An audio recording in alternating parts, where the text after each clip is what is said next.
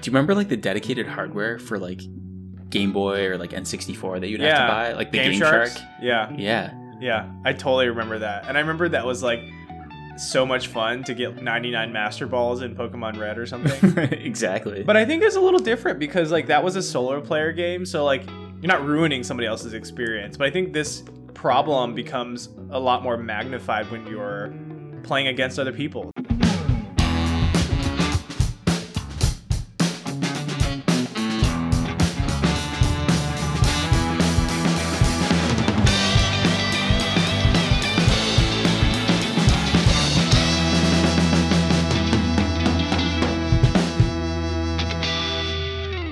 Hey guys, welcome to Product Explained, a show where we talk about products and the company's history and strategy behind them. I'm your first host, Jeff Lee. and I'm your co-host Mike Alcazaran. Hey Jeff, what's your earliest computer game memory? So I used to play Age of Empires 2. I don't know if you remember that game. It's like a real-time strategy game. Yeah. Uh, I think created by like one of Microsoft studios.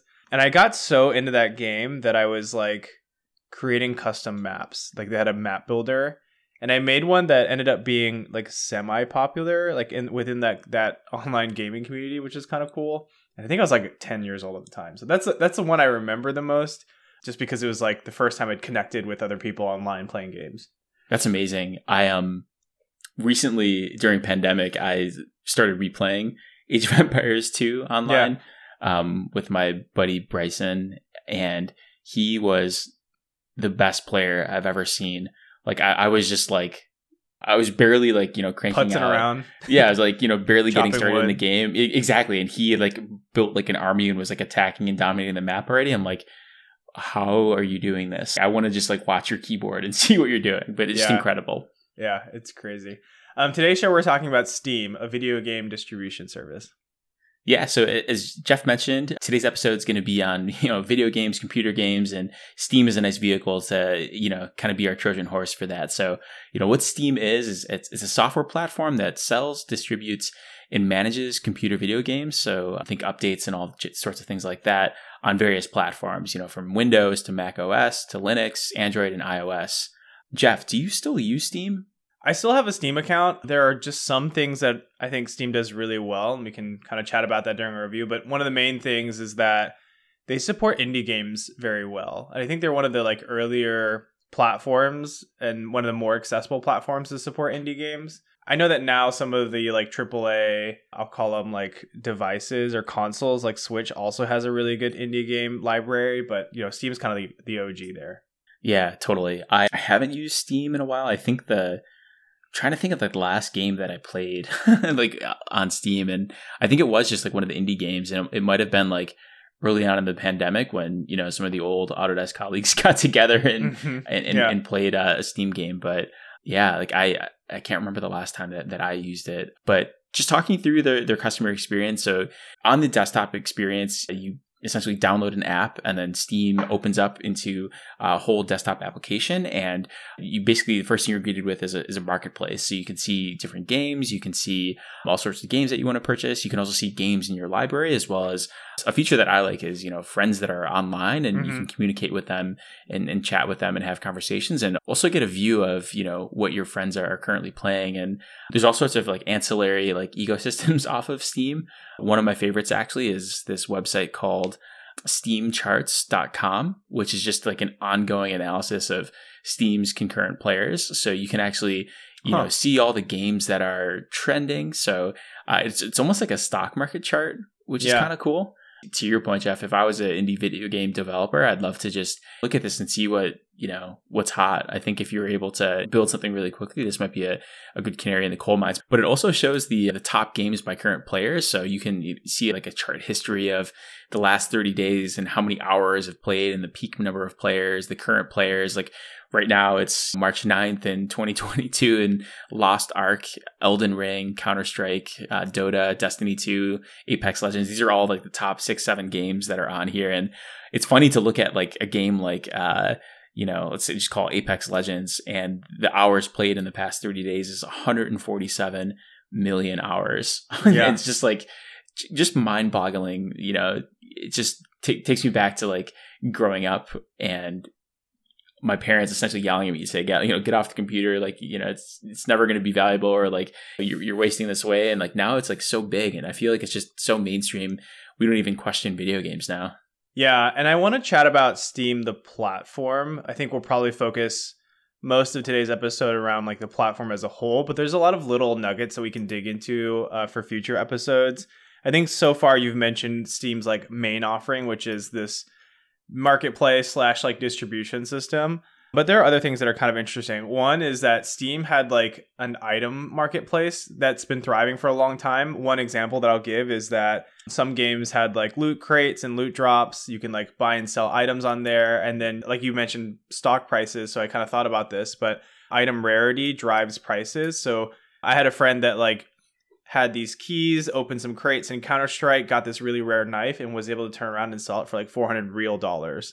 And oh, so that's insane. And I think what's also interesting about Steam is that some of these things that they do really precede, I guess, like mainstream adoption outside of video games. This kind of reminds me of like NFTs, where you have like a digital asset and the digital asset carries some sort of value depending on who buys it. Like it's just at the end of the day, it's just like a digital knife, a digital, you know, whatever.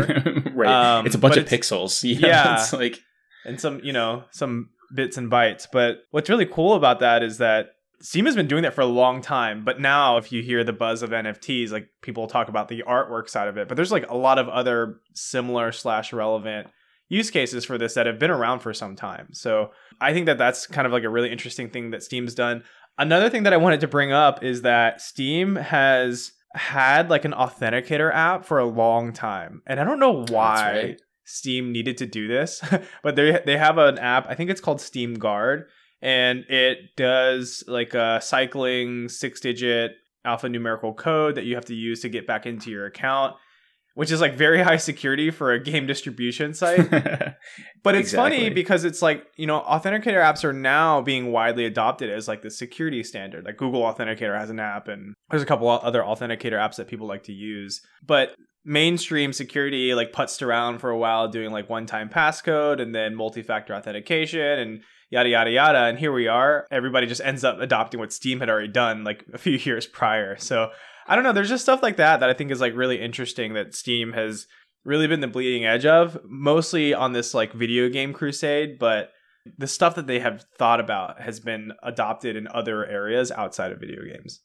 Yeah and, and it's interesting to think through like the evolution and you know my entry point into like really getting, you know, yelled at by my parents because I was spending too much time on it with video games was with uh, Blizzard and all the Diablo, StarCraft, mm-hmm. Diablo 1, Diablo 2 games. And, you know, what you were saying about just like the item rarity is like, I remember that Blizzard had a marketplace likely before Steam, or maybe it was at the same time. I don't know if Steam was mm-hmm. around. I think Steam's been around for 20 years or so, but either way, like Blizzard was doing that. But I think one of the big differences why Steam has been able to scale is just it's open to not just a specific developer. You know, it's not just yeah. for Blizzard games. It's for, you know, to your point, like indie games or AAA games, like whomever can, you know, build and sell games and, and, you know, use Steam's platform. And because I remember like making those like dollar trades and trying to like see if there was arbitrage that I could, you know, just yeah. you know, farm and just, you know, click through and try to find stuff and be like, oh look, I sold this for like four or five dollars like on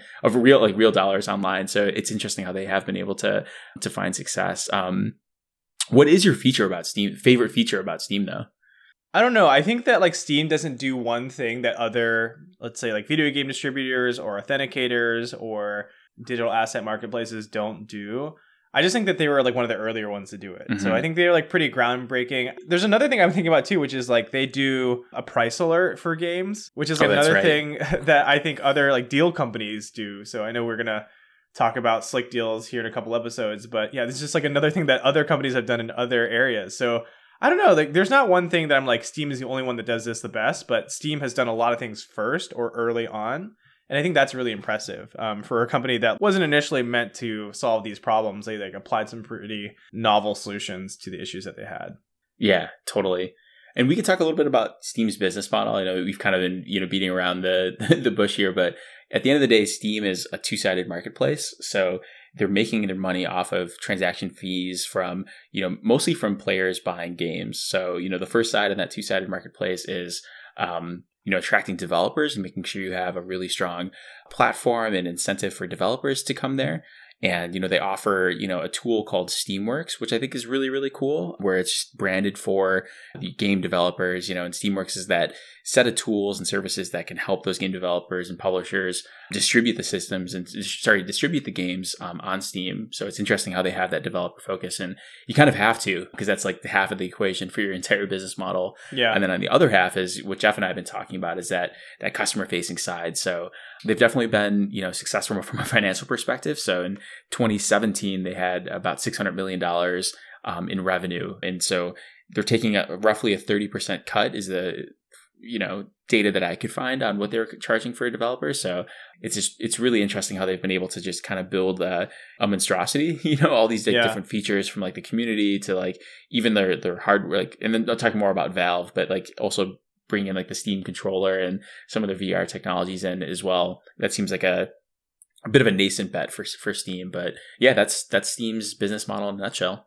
Yeah, and I also now remember another thing that they've done, which is like Steam summer sales, which I don't think is necessarily like a product, but it's more of like a marketing play where every summer and then they have a winter sale as well. There's like significant price cuts across a lot of games. So you might be expecting this awesome game that you've been waiting to play and it gets cut by like 70% off and then you're like oh i'm actually going to pick it up and this is why and then i think a lot of people that have used steam have the same problem there's a lot of games in my library i've never touched because there's almost totally. too many games for me to finish but yeah i just thought that was something that i wanted to bring up as well as like a kind of a core memory that i have of steam especially on Reddit. You know, it would just be Yeah. like like Steam sales happening, Steam sales happening, and it's right like I just spent hundred dollars on you know games I'm going to play for ten minutes because like Yeah. there's too much, there's too much content there. Yeah, exactly. Shifting gears a bit, so let's talk really quickly about the history of the product. I think there isn't anything too interesting here. The features in the product and the business model to me is a bit more interesting, but nonetheless, um, so the parent company of Steam is called Valve. They develop video games as well. They had the IP to a few well-known titles like Half-Life and Counter-Strike, which I think they had purchased from uh, another distribution company, or maybe they're a publisher called Sierra.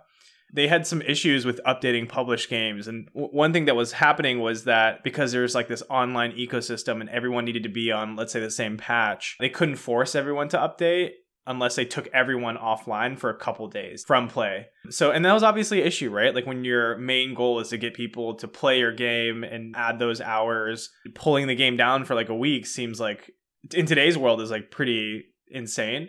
So they decided they wanted to build a platform to better manage uh, the updating uh, of the game and also do a couple other things like implement anti-piracy and anti-cheat measures because you know the integrity of the game is important. If you are playing on a platform and everyone's cheating you don't you end up not wanting to play and you want to pick another console where it's more difficult to cheat right? So this is also another historical problem between console and PC where there's a lot more tools at your fingertips to cheat on PC. So sometimes catching cheaters is really difficult. Versus console cheating has been like a lot harder to do because there's a lot more of a limited access to the games and such. Do you remember like the dedicated hardware for like Game Boy or like N64 that you'd have to buy, like the Game, Sharks? Shark? Yeah. Yeah, Yeah. I totally remember that. And I remember that was like so much fun to get 99 Master Balls in Pokemon Red or something. exactly. But I think it's a little different because like that was a solo player game, so like you're not ruining somebody else's experience. But I think this problem becomes a lot more magnified when you're playing against other people. So if you, you know, just by like paying a little bit of money or finding some cheat are able to get a million dollars in game currency where it takes somebody else like, you know, 6 months to get the same amount, it's really an unfair advantage, right? So I think that's where Steam kind of stepped in is was trying to create like a level playing field. So they had approached a couple companies to kind of build this platform, and they didn't originally think that they wanted to do it themselves. So they approached some pretty large technology behemoths at the time. They asked Microsoft, they asked Yahoo, and Microsoft and Yahoo, of course, were like, "Mm, I don't really think that we should be doing this. They kind of declined the offer to build a client. And again, this is where Steam was like, well, we'll do it.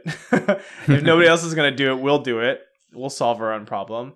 And in 2002, during the Game Developers Conference, um, they had publicly announced and even released the beta for Steam. So people started signing up. Between 80 and 300,000 players participated in the beta test before Steam's official release a year later in 2003. I think that number I got that number off Wikipedia. That number range is really large, so I don't know. That like, is massive. Yeah, um, but I mean, you know, in today's day and age, like three hundred thousand people in a beta doesn't seem like that much, but given the times around two thousand two, two thousand three, when the internet wasn't as I'd say like widely available, I think that's really really impressive. Half Life Two was the first game to require an installation of Steam to play the game, uh, even if you purchase retail copies.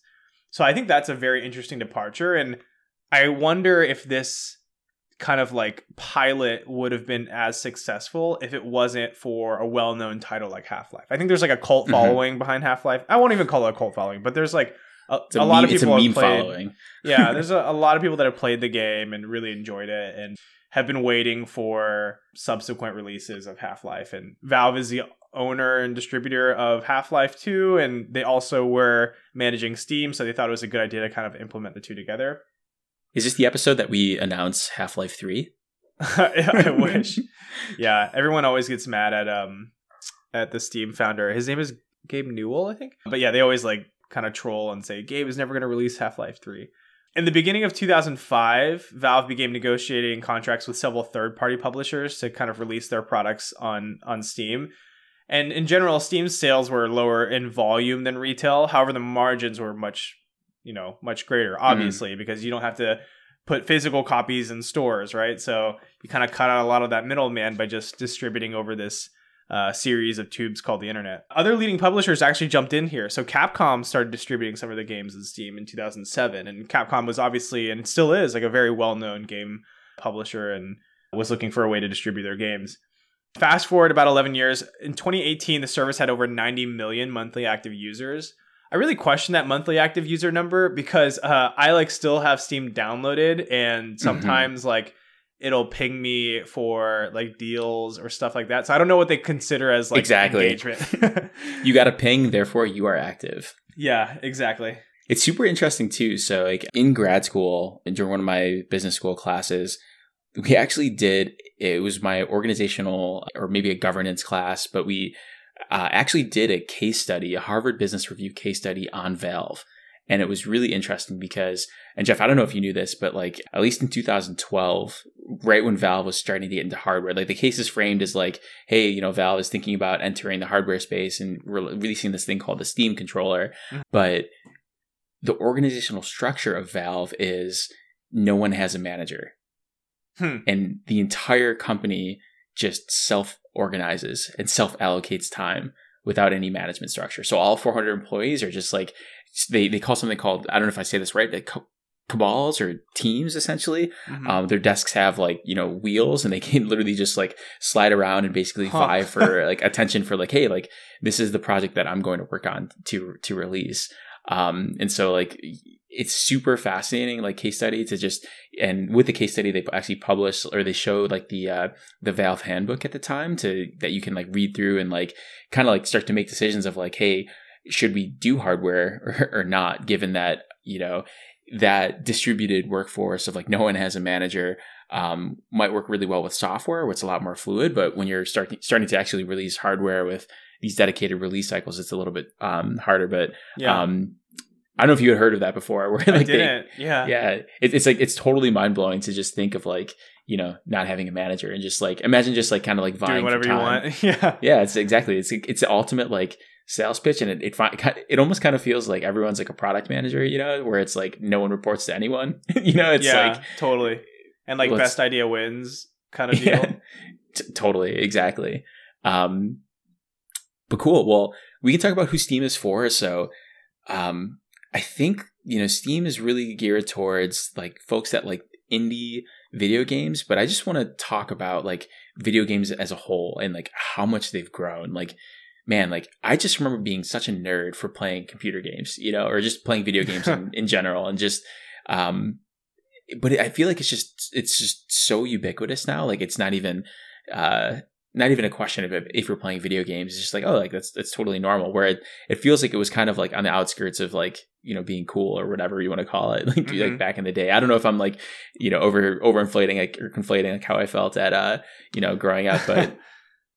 Do, would you agree with that, or how do you feel about that? I don't know. I, I used to think that like playing video games was like this like niche thing that like oh yeah only like a few nerds play. But then i realized that like everyone was playing like pokemon red blue and yellow. Like everyone had had actually had like a game boy at some point and, and it wasn't just like the nerdy kids. So i think that like some of it might be just like the way that you perceived some of the stuff at the time. I will say there are some things i do consider like maybe a bit nerdier than others. Like I don't know if everyone made a custom map on an online game uh, like Age of Empires 2, but surprisingly, a lot of people have heard of and played Age of Empires 2. So I, I even think what I originally thought that was like a nerdy thing to do, much more people that um, I hadn't realized that actually played that game. I think that in general, what you're seeing now is that playing video games is like less of a taboo thing and a very commonplace activity. It's on par entertainment wise with like listening to music or watching movies, you know, I think that it's like an accessible thing that a lot of people are doing. And yeah, it just doesn't feel as taboo anymore for sure. And I think this like large ecosystem of like games that are being produced and distributed, that that's like really, really helping. Yeah, t- totally. And, you know, I, I think you hit the nail on the head. Um, I mean, the data that I have here is like two thirds of the US is playing video games, like 227 million Americans play video games, um, which is mind blowing to me. And, you know, if, if you look at the global spend on video games in 2020, it depends on like how you you look at it. Like from the U.S. point of view, it's about 33.5 billion dollars, expected to reach 45 billion dollars in 2026, with mobile games making up pretty much two thirds of where people are spending money on.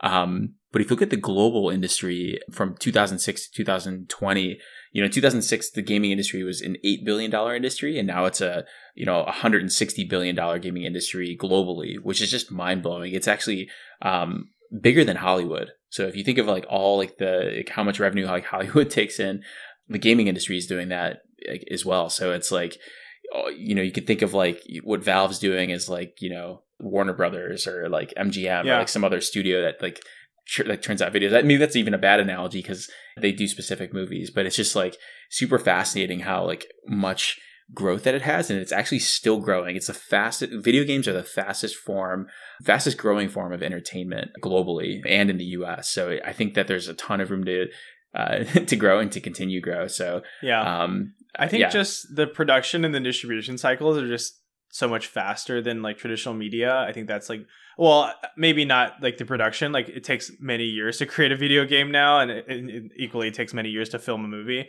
But i think the distribution is just so fast. Maybe you can make the same argument for distributing directly to like netflix or disney plus but there's no like update or patch for a movie you know? Like there's not like a hey here's like 10 minutes of additional content that like we didn't have before. Whereas a video game you could be like cool we've essentially made some changes and now the game is effectively completely different and you get like much more hours of enjoyment out of it. So i think that's where it's like kind of interesting and people are like willing to pay money or pay subscriptions or do whatever to uh, to continue enjoying these games. Let's switch gears really quickly and chat about some competitors. I think early on, like there was no one like Steam. I didn't think of anybody that was like distributing games the same way that Steam was. They were kind of like one of the first ones. However, to your point, and you mentioned Blizzard, I think now there's like a lot of other companies, softwares that are doing this exact thing. Origin's one that comes to mind. I think they're mm-hmm. in partnership with EA. They also distribute games like Apex Legends. Blizzard is on that list. I think primarily Blizzard does most of their own games. Riot Games, famous for League of Legends, they have their own client as well. But again, I think they're only supporting their own games. So I think there's this like question of like, do we only support the games in house that we've actually built with our own client, or uh, do we kind of branch out and do this like what you mentioned as a marketplace system where we sign deals with other companies and we distribute their games on their behalf because they might not have their own platform. So like a Capcom doesn't have to like build like a I don't know Capcom Net or whatever right. uh, for people that go and download and up, update their games. Cool. So let's chat about our thoughts. I'm happy to start first. I think that what Steam did really well was they kind of broke ground in a lot of really interesting technologies. You can argue whether or not they needed to do some of these things. But I think specifically around like video game updates and, you know, building a platform around ease of distribution. I mean, you can't really argue against that it probably accelerated the growth of video the video game industry by just making it more accessible for people to download something online like Steam and then be able to purchase, update and play uh, all the games that they might want instead of having to like go to a Best Buy browse the store. I mean, think about it this way: like even with a company like Amazon, where you can buy a video game while you're in your underwear at home, just waiting for that thing to like come to your house is just like not not It's a rage-inducing. solution. Yeah, exactly. So I think that that's one thing that's really interesting about Steam is that they really shortened the I guess like the pathways from the publishing company directly through the distributor directly to the consumer. So I thought that was all really good. I will say though that like now Steam doesn't feel like they're leading in any particular field. They're, it's not like they're my go-to for all my games. It's not like I think what they're very good for is like they have a very good indie game ecosystem. However, I think again like other consoles do this pretty well now. Like I mentioned Nintendo Switch, like you can find a lot of indie games there that are like meant for Switch. I, I think Steam does a lot of really good things. I don't think that there's any like one or two titles that I have to go to Steam for. I think they have a really awesome indie ecosystem. They have a really good modding ecosystem, workshop ecosystem, etc. And I think all that's really great, but I think for most people they don't need that. So I'm gonna give Steam like a 3.7. I still think that if you're looking to play games that are maybe a little bit older, that don't have their own distribution, that you know you just want to play and enjoy on your own, Steam's a great place for you to like set up an alert or look for a summer sale, pick up a game that's on sale that you've always wanted to play that might be like a couple years old. So I think that's where Steam is like the best fit. Yeah, no, I, I think like I'm I'm right in the same ballpark as you with my rating. I think I'm gonna go with um, a three point six five, just because I have to average out my ratings to be a little bit lower than yours, Jeff, since you're since mine are averaging higher than yours. No, but seriously, three point six five for me. I think what I really like about Steam is that they essentially I see them as kind of like emulating the video game platforms, like the or sorry, the console platforms onto PC, where like previously in the PC world, like you had all these different like games that were kind of in a silo in their own ecosystems, like the Blizzards of the world, where like you you never like talk to someone that wasn't playing a Blizzard game, and it brings it all into the same platform, similar to like why like the value of like why you have like a Microsoft Xbox network, or you have or sorry PlayStation network, and then Microsoft Xbox um, Gamers network, whatever they're, calling it, um, Xbox Live, and so. It, I really like that how it kind of like ported and made it like ubiquitous for for PC gaming, but I think where it's like almost interesting where they doesn't feel like they have like that sustaining differentiation where like all of the features that they've created are kind of like you know are being copied or they I don't know it doesn't feel like they're as novel as they as they once were. I wonder like what the next innovation will change. Like maybe you know the next beachhead for them is AR and VR, and maybe like they'll become like this common platform for all these people that are competing for like these closed wall ecosystems. Like you know imagine if you know Facebook or Meta creates like the the metaverse and like that's the only platform you can go on, and versus like Steam might be this open platform that anyone can can develop on. But I think for me where it just lacks is just that freshness. Yeah. But I think you know when it first launched, like some of the features were like you know five star products, like just Mhm. totally changed the game. So a lot of kudos to the to the team there. I, I think it's just may, maybe in need of a, a refresh, and um, I'll have to do some research after the show to see if they're still not reporting, if see if their organizational structure has changed at all. But I thought that was super interesting that they that no one had managers. Cool. Awesome. Definitely a, a trip down memory lane for me. I'm thinking about playing my like former video games, like dust off my Diablo. Actually, the last anecdote I'll say is I was in Best Buy this past weekend and I saw a Command and Conquer three disc remastered 4K set selling for $149.95. Oh my gosh. Yeah. And I was just like, wow, so many memories here from this game that I played, and I would never spend $150 on a remastered Yeah. set. Yeah. Anyways, um, those are our thoughts on Steam, and we'd love to hear from our audience. So please continue engaging with us on, you know, on Twitter, on Instagram, all the places on social media. We, we love hearing what, what you want us to review next and just the general engagement. So you can find us at ProdX Podcast. That's P R O D E X Podcast. Yeah, and if you like the show, be sure to like us and subscribe on your favorite podcast platforms. We're on Spotify, Apple Podcasts, Google Podcasts, Goodpods, etc. And let us know what products we should review next. See you next episode.